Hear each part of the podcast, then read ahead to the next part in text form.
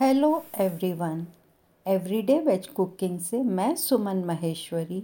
आज आप सबके साथ गपशप करते हुए एक और नई रेसिपी शेयर कर रही हूँ। आज के पॉडकास्ट में एल्लू बेल्ला की रेसिपी शेयर कर रही हूँ।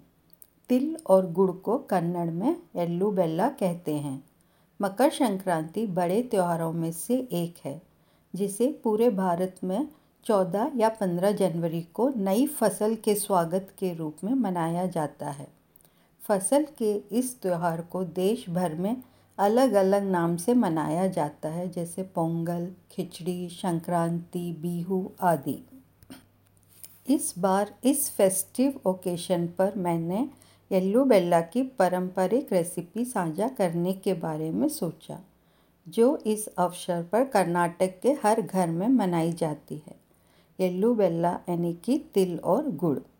दक्षिण भारत में मकर संक्रांति वाले दिन हल्दी, कुमकुम के लिए दोस्तों, रिश्तेदारों और पड़ोसियों को घर पर आमंत्रित करने की बहुत ही प्यारी प्रथा है।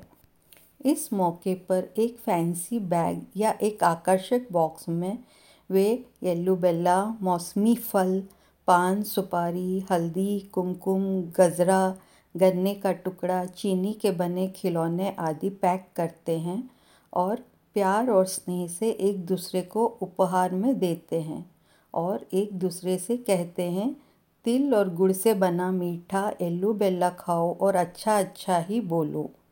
मूल रूप से येल्लू बेल्ला को पाँच सामग्रियों से बनाया जाता है। तिल, गुड़, भुनी हुई चने की दाल, भुनी हुई मूंगफली और खोपरा।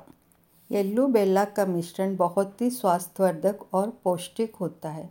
लेकिन हम अपनी पसंद के कुछ और सूखे मेवे डालकर इस मिश्रण को और भी अधिक पौष्टिक बना सकते हैं और सर्दियों में खाने के लिए गिल्ट फ्री मंचिंग स्नैक बना सकते हैं।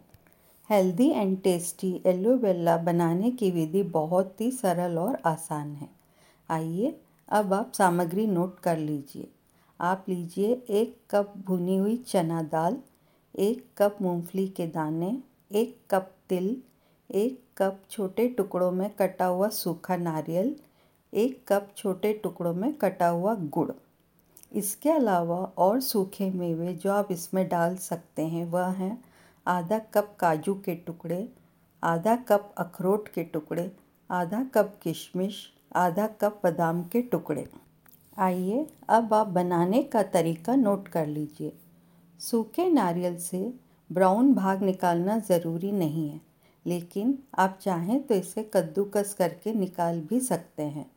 अपनी पसंद के अनुसार सामग्री बढ़ा भी सकते हैं या चाहे तो घटा भी सकते हैं। सूखे नारियल के बाहरी ब्राउन भाग को कद्दूकस करके छोटे छोटे टुकड़ों में काट लीजिए एक भारी तले की कढ़ाई में नारियल के टुकड़ों को हल्का गर्म होने तक भून लीजिए।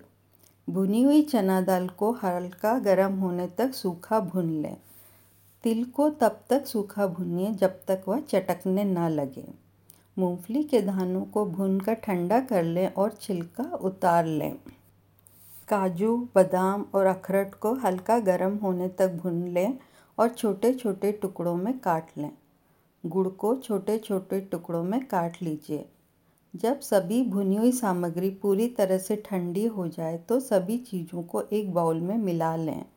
कर्नाटक स्टाइल में येल्लू बेल्ला मकर संक्रांति मनाने के लिए तैयार है। आशा करती हूँ आप सबको आज का पॉडकास्ट पसंद आया होगा। मैंने डिस्क्रिप्शन बॉक्स में इस रेसिपी का लिंक शेयर किया है। आप मेरे फ़ूड ब्लॉग में इस रेसिपी को हिंदी और इंग्लिश में पढ़ भी सकते हैं। अपन जल्दी ही फिर से मिलेंगे और यूँ ही गपशप करते हुए एक और नई रेसिपी बनाएँगे। Bye have a nice day